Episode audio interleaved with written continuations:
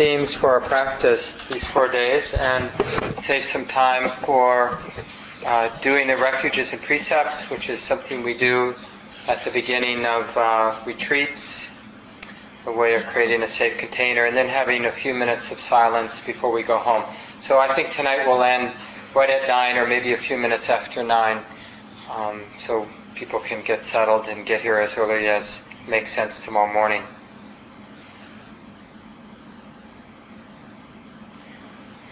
Was reflecting on you know how we might use this retreat and you know sometimes it's nice to be provocative. And you know we you know in terms of teachings we need that strength or that being provoked to counter uh, any tendency towards resignation, feeling helpless, feeling stuck. So keep that in mind. You know, if some of the images feel a little harsh or a little intense, that it's like medicine. Now that medicine you may not need in this particular moment, but some other people might find it really useful to be provoked a little bit, to be inspired. So that we're not going to fall back, as is our habit, back into being resigned, giving up. The Buddha said once, What is the ripening of suffering? When someone is overcome and the mind is obsessed by suffering, either one sorrows and laments and beating one's breast, one weeps and becomes distraught, or else one undertakes a search externally. Who is there that knows one word, two words for the cessation of suffering? I say that suffering either ripens in confusion or in search. And that's really, for me, it's a powerful motivation to, to see that, you know, that split in the road where I can live my life, run into difficulty, and go this way where my response to difficulty is itself difficult. You know, it's heavy it's reactive, it's stressful. Or I can meet the difficulty and it can be a cause for an opening, like, what do I know about suffering? What, where can I turn? What have I found to be helpful? So that's what we call a reflective approach to life, as opposed to a habit-based you know how it is? It's like when we're running into trouble, the only thing the mind seems to want to do is do more of what it's already doing, which by the way has led us to the trouble we're in. We just keep doing what we've always done, getting the same results. Keep digging in.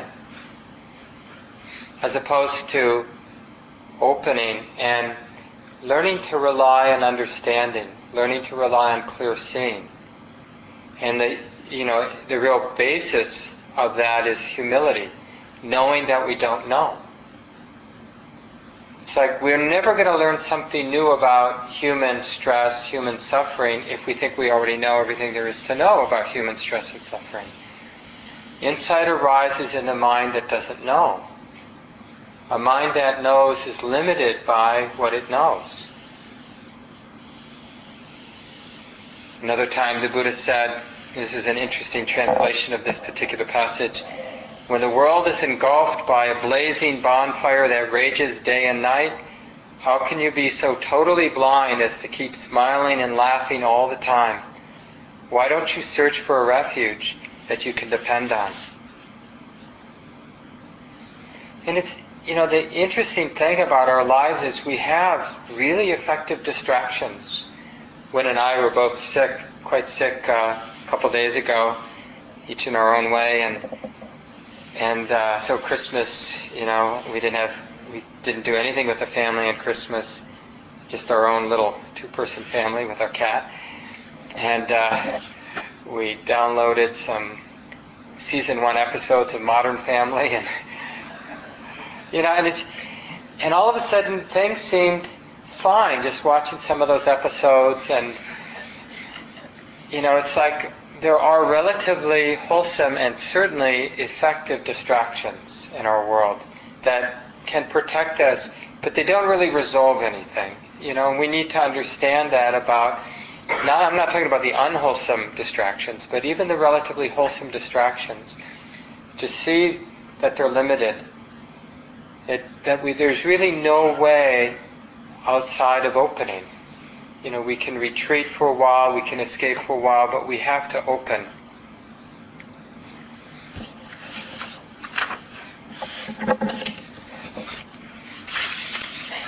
I was really impressed with a letter that Thich Nhat Hanh wrote a few weeks after 9/11, back in 2001.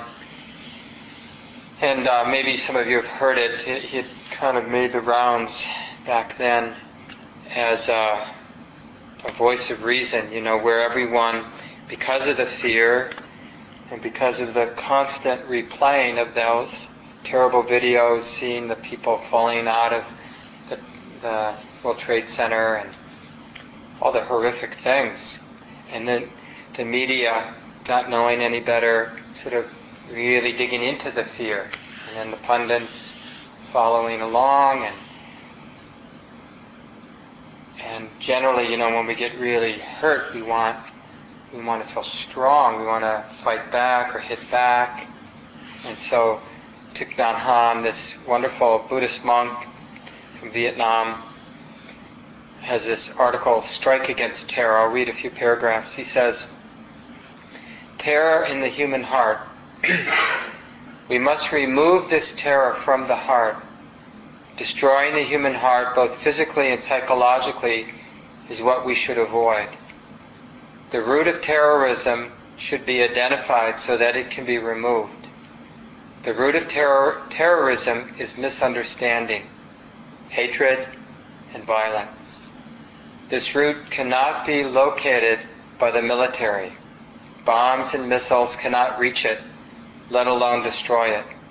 Only with the practice of calming and looking deeply can our insight reveal and identify this root. Only with the practice of deep listening and compassion can it be transformed and removed. Darkness cannot cannot be dissipated with more darkness. More, more darkness makes, more darkness will make darkness thicker. Only light can dissipate darkness. Violence and hatred cannot be removed with violence and hatred. Rather, this will make violence and hatred grow a thousand, a thousandfold. Only understanding and compassion can dissolve violence and hatred. Strike against terror is a misleading expression. What we are striking against is not the real cause or the root of terror. The object of our strike is still human life. We are sowing seeds of violence as we strike. And it's not just in terms of our one nation striking out against other people.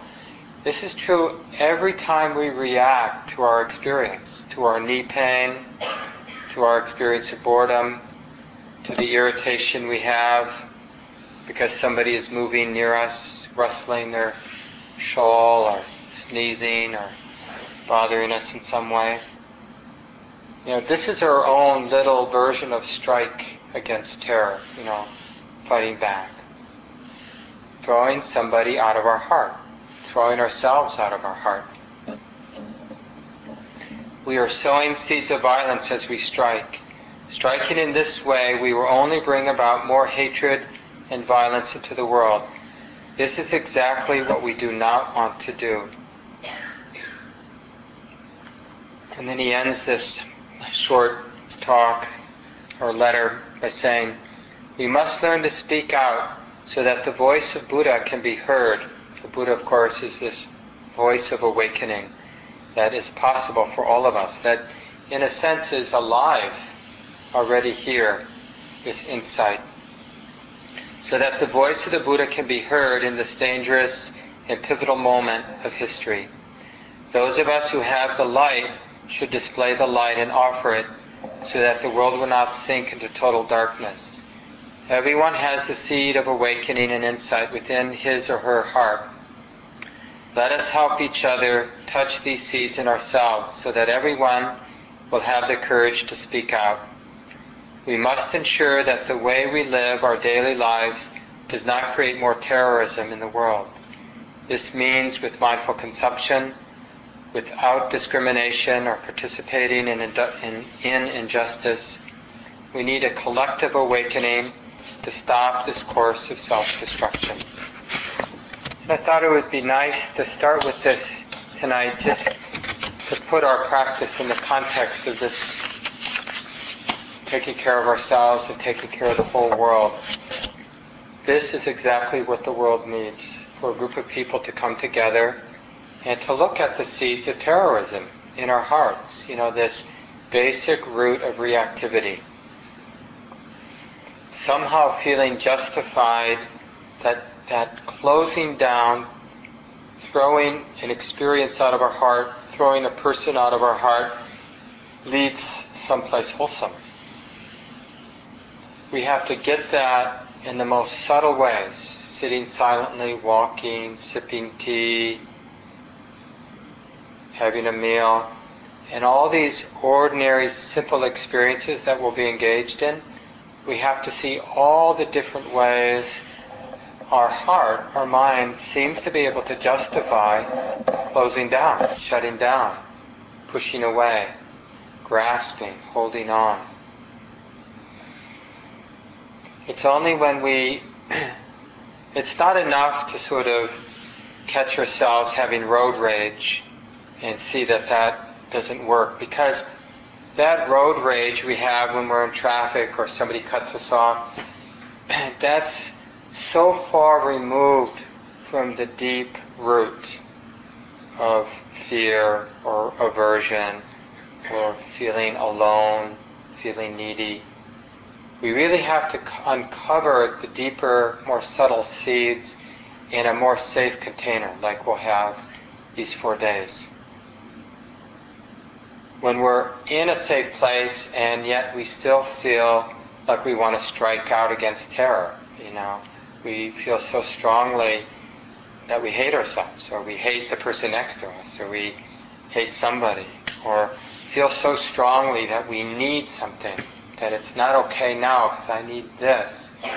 I need to be in this place in order to be happy. I need to be with this person in order to be happy. I need to have a life or a body or a job like this in order to be safe or to be happy.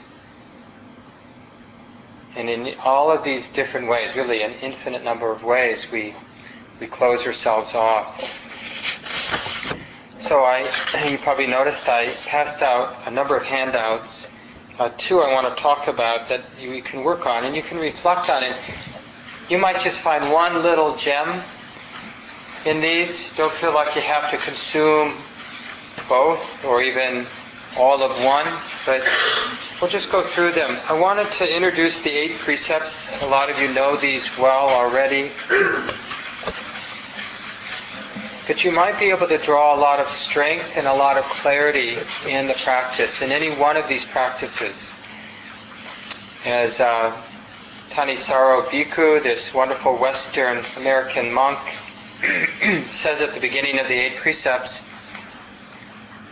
it's traditional when people like us enter an intensive period of practice to move in the direction at least of the eight precepts. You might not do them formally, but just to value these eight precepts and train in these eight precepts. So I want to go through them and we'll do them formally before we go home tonight.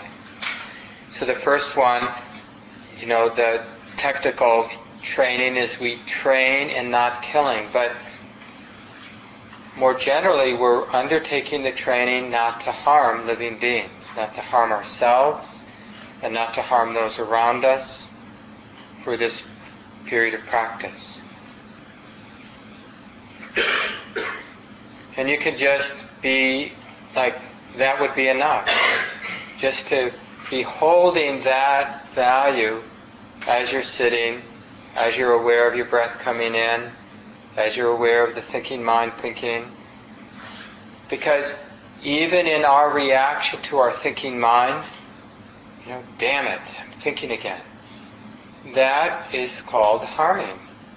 We don't need to reject ourselves because we're thinking.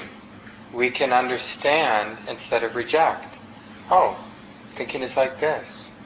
This is what the mind does sometimes. It thinks. Can this be okay? So that we're using understanding. It's like our, our one weapon, if you want to use that martial terms. We have one weapon, understanding. All the, all the others aren't allowed because they don't work. If they worked, they'd be allowed. But they don't work. All other strategies involve some kind of closing the heart. The second precept, the second training, undertake the training to refrain from taking what's not given. So it's like we're willing to participate in this world of freely giving and freely receiving. We can give to ourselves, we can receive from ourselves, we can receive from others, we can give to others. And that's the world we're living in. Instead of the dog eat dog, competitive, manipulative, we're leaving that behind for this period of training. So just keep that in mind, like how that might arise in different ways. Someone might leave. I noticed Jenny Ross came by earlier and left some treats for us to put out at different times during the retreat. And there may be, you know, a little bowl of this or that. And you might just notice like it's freely given, but how much of it is freely given? Is all of it freely given to you, or just one, or? And it's not like black and white. We may not know. You know, it's just a, an experiment. Like, what is the attitude? Is it that competitive? Like, what can I take? What can I get away from? What would we do if a lot of people were watching versus what would we do if we're in the room alone and no one's watching? So these are just things to kind of help us see the mind, see the heart, see what's moving. I undertake the precept, the training to refrain from sexual activity. This is a general uh, practice we do during retreat, intensive practice periods. Now, some of you, of course, are involved in committed relationships, and where, of course, it's totally appropriate to be involved in intimate physical relations. But during the course of the retreat, you might, if it feels appropriate, you might just want to refrain from sexual activity. Doesn't mean you can't touch your partner, but it just means that uh, we're not going to, because it's such a powerful um, activity for the mind, we're just going to keep things simple. And then it gives us an opportunity to look at uh, some of the compulsions and fears and desires around sexual activity. So I'd encourage that. And then for those of us, for those of you who aren't in committed relationships, you know, it's just even in terms of uh, fantasy and flirting, even very subtle flirting, you know, like just I'm just not going to go there during the retreat. We don't. We can be aware. You know, the mind becomes sensitive. We know when we're doing that. So I'm just not going to do that. And if you catch your mind doing that, you just cease. And then the mind still may do it. You don't make it an act of violence, that cessation. It's just that reminder like, I don't need to do that now. We're going to keep the container really simple for each other. And that's the, one of the reasons we don't talk, is that it's like that freedom of not having to be a social being, not having to present ourselves to each other to the last hour when we do our closing circle. You know, and it's such a relief not to have to go there. The fourth is I undertake the training to refrain from incorrect speech, it's translated here, or false speech. And the Buddha generally talks about that in terms of not lying, not using speech as a weapon, not using harsh speech, harsh words, or idle speech. Now, of course, it would be easy for us because while on retreat, we won't be speaking. When you go home, your, your speech will be limited. Just work it out with your partners or your family or your friends that you live with. But you're not going to be engaged in a lot of talking. You know, it doesn't mean you can't say hi, to your friend or your whoever you live with, but you don't need to get into it. Just let them know that this is just part of the training, so it doesn't seem weird to them. They know what's up. And then it's pretty easy, but internally, you know, we still have that inner dialogue going on, and then we can just notice: Are we using harsh speech? Are we speaking the truth when we have that inner dialogue going on? Is it idle? you know, just sort of filling up space, telling ourselves stories. So well, maybe we don't need to do that. Maybe we can train in letting that go. I undertake the precept, the training to refrain from intoxicating the mind with alcohol or drugs or too much caffeine or anything that's intoxicating, basically, whatever that might be. You know, even intoxicating media, you know, that's one of the reasons we don't consume media because it's so intoxicating. It affects us like a drug does. So we give it up for these four days. Then this, the next three are really more about renunciation. The sixth is undertaking the precept generally, like if you went to a monastery, you wouldn't eat past noon. Now, because we're all on the rhythm that most of us lay people have of having a meal in the evening, we're not going to do it that way, or some of us might, but most of us won't. But you can just take up the training to use food as medicine, like you're taking the food to take care of your body so you feel comfortable in the body, the body stays healthy, you have the strength to do what you need to do, but not as entertainment. So, you know, there are probably going to be delicious meals and you might fix yourself nice lunches. But just keep in mind, like, see your food as medicine. Doesn't mean it can't be delicious, but you don't want to use it as entertainment, like delighting the mind, escaping into the delight. So if it's really pleasant tasting, don't be confused by the pleasantness. Like, be really sensitive to the pleasantness. You don't want to hold back or be afraid of the pleasantness. But when that energy of pleasantness is there, not to get lost in it. And you know you're lost in it when you're rushing. You know, like you don't even want to finish the first bite before you get to the second bite. So it's just the opposite. Generally, when we're lost in the pleasantness, we're not really sensitive to it. So actually be sensitive to the pleasantness. That's the way not to be lost in it. The seventh, undertaking the training to refrain, the traditional recitation is from dancing, singing, music, going to see entertainments, wearing garlands, using perfumes, and beautifying the body with cosmetics. But I like, when I say this to myself, you know, the way I translate this in my mind is I undertake the training to refrain from indulging in entertainments and to refrain from indulging in adornments and in possessions. So all my possessions, whatever they might be, I'm not going to indulge in them. I'm going to use them functionally to help support this life so I can practice effectively. And the same with any entertainments or things we might call entertainments. If it's not functionally helping me practice being a good person, I'm going to abstain from it for the period of this training. So that's just a, uh, an encouragement. And then the last, I undertake the training to refrain from lying in a high or luxurious sleeping place. And now I translate this as I undertake the training to refrain from indulging in sleep. Sleep is also medicine. It's something that's functional. It helps the body feel good, feel, and the mind be alert. So we use it in just not too much and not too little. We don't get enough sleep, and it just depends on where you're at in your life and how much sleep you need. So there's nobody else to tell us. But you'll know if you're sleeping. I mean, one of the telltale signs is your mind is re- working really hard to think of creative dreams so you don't have to get up. That if you see you don't need sleep, you should get up and start practicing. And you can come to the center early or you can fix yourself breakfast and sit at home and then get in the car and get here for the 8 o'clock sit. So you can just find, you know, a rhythm that works well. You get home and you're still really alert. Don't go to bed. You know, get all ready for bed and then sit. Or do some walking practice. Or some mindful stretching. And then go to bed when you feel when you actually feel sleepy.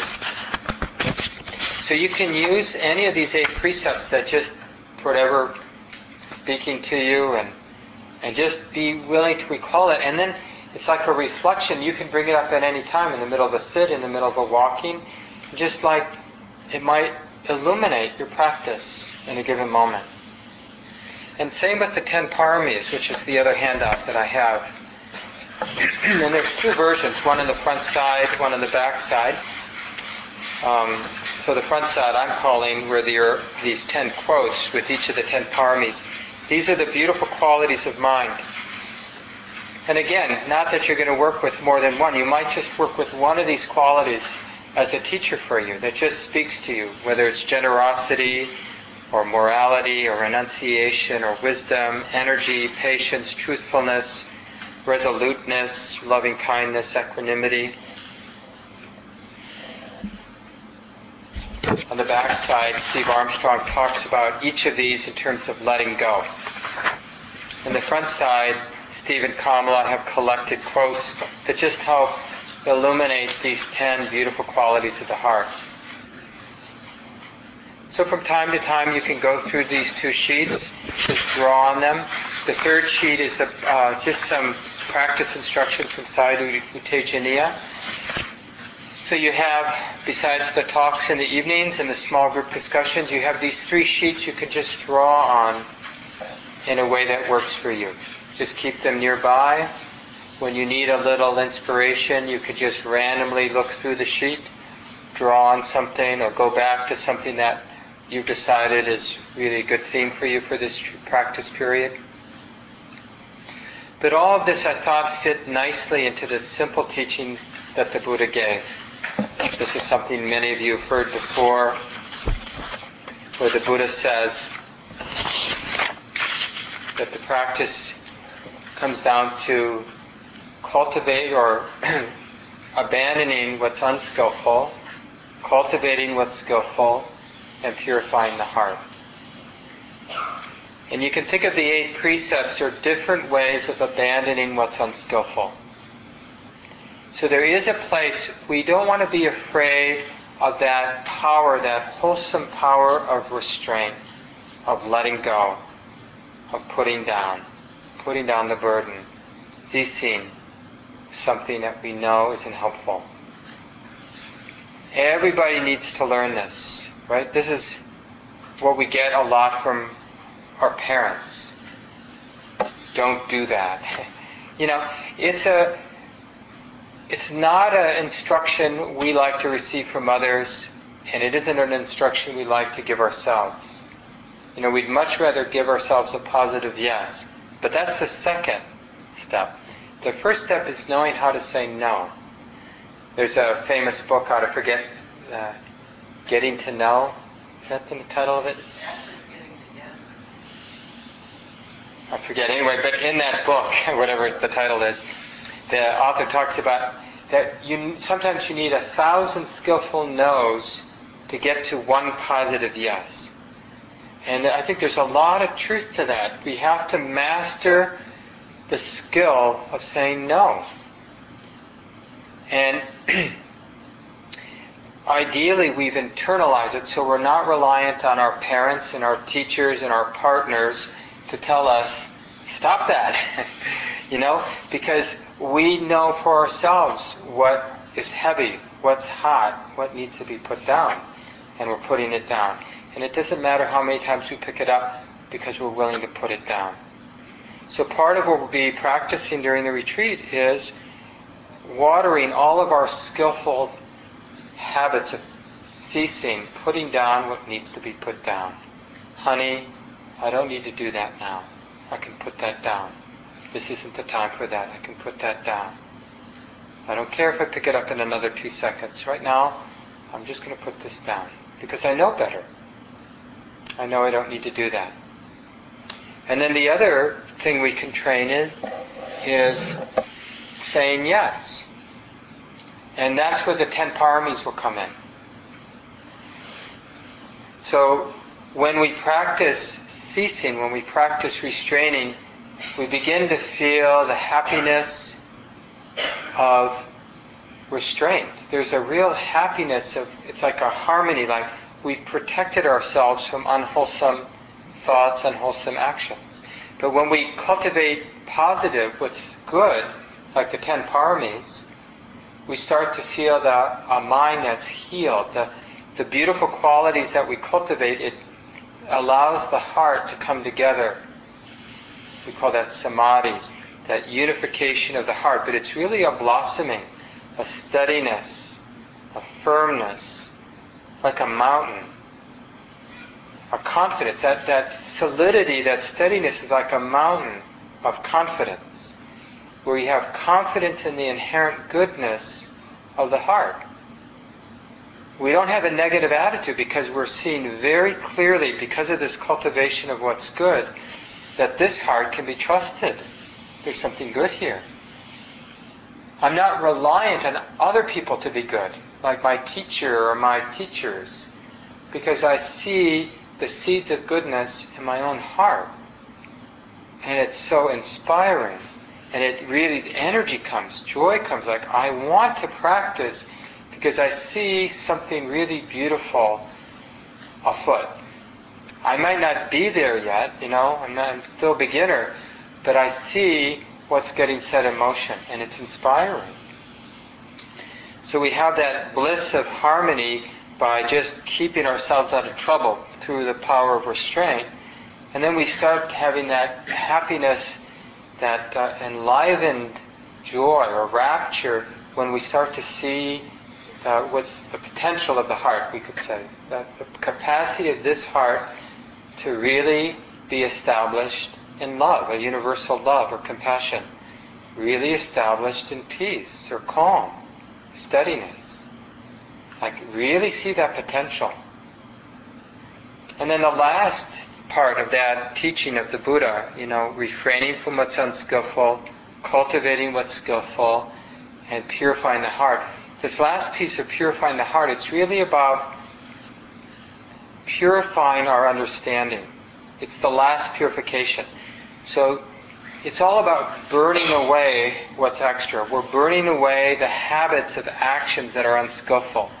We're burning away that whatever is keeping the beautiful qualities of mind, heart, from shining through. And then we're burning away wrong view, the wrong understanding. It isn't even so much we have to develop right understanding as we have to put down wrong understanding. We have to put down self-centered notions. We have to go beyond them. And that's the purification of view. That's purifying the mind. Is learning how to go beyond wrong view. So that's that's a way to hold all of the teachings we'll go through this weekend or this uh, next four days. We're purifying our actions. Just coming to this retreat every day, it's a powerful purification of action because there's so much we're not doing. Just coming here, just being here during the day. We're purifying our mind, just being reminded of calm, being reminded of love, coming back to these beautiful qualities, believing in them, seeing them in other people, even though we're not talking, you just see somebody moving peacefully you see somebody who seems to be radiating a real joy, inner joy, or a real generosity of heart. We just start picking it up within and outside of ourselves. The, there are beautiful qualities in this heart that are just waiting to be set free. And then through the talks and through our own reflections, we'll begin to see how self-view self-centered notions are just thoughts. And we don't need to get confused by our. There's no way I can get rid of that defensive, complaining, neurotic voice, but I absolutely can be unconfused by it. It may be there playing itself out, but I don't have to take it personally. I don't have to be confused by the neurotic habits of the mind. So the purification of view isn't like eradicating all of our cultural conditioning in a four-day retreat, but it's learning to have space around it. It's just thought. It's just habits of mind expressing themselves in the space of awareness. It's just the free movement of nature. Thoughts are moving like nature. In the same way wind moves, moves the leaves of a tree, you know, thoughts move through the mind. We don't need to be pushed around by those thoughts. Just let them be what they are. Neurotic thoughts, self-centered thoughts. So it's nine o'clock. I think maybe the best thing is tomorrow's chanting instead of doing the four quarters chant at uh, eight o'clock when we come together. We'll do the three refuges and five precepts together. Uh, so let's just take it's uh, nine o'clock. So we'll just take five minutes and end the evening with some silence. So do what you can to be comfortable.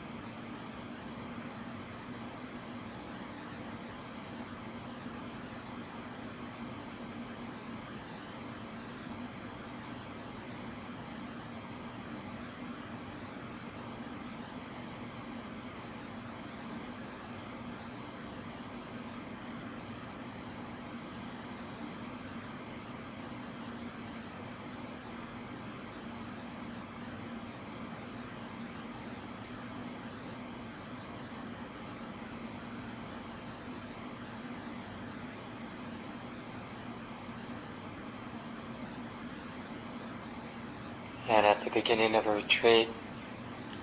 It's a really beautiful thing to bring to mind all of our wise spiritual ancestors,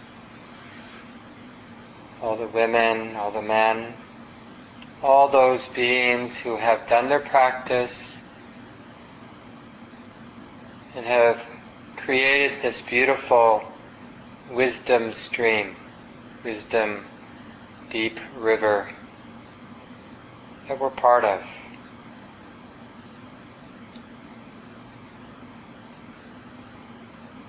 Feeling surrounded by beneficent, loving beings who have our best interests at heart and the best interests of all beings at heart.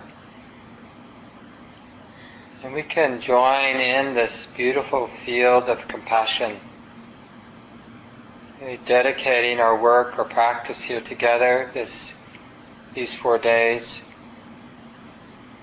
not only for the transformation of our heart, the awakening of the heart, but for the awakening and transformation of the whole world. May we all, without exception, realize real peace and freedom from suffering. May we together awaken, releasing all confusion, all tightness, all ideas of separation.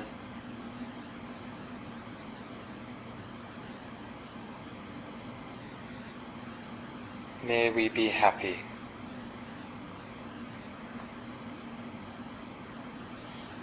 Wishing everyone a good night. So we'll see some of you back maybe at 6, but everybody back at 8 o'clock. If you have any questions, you can come up and see me.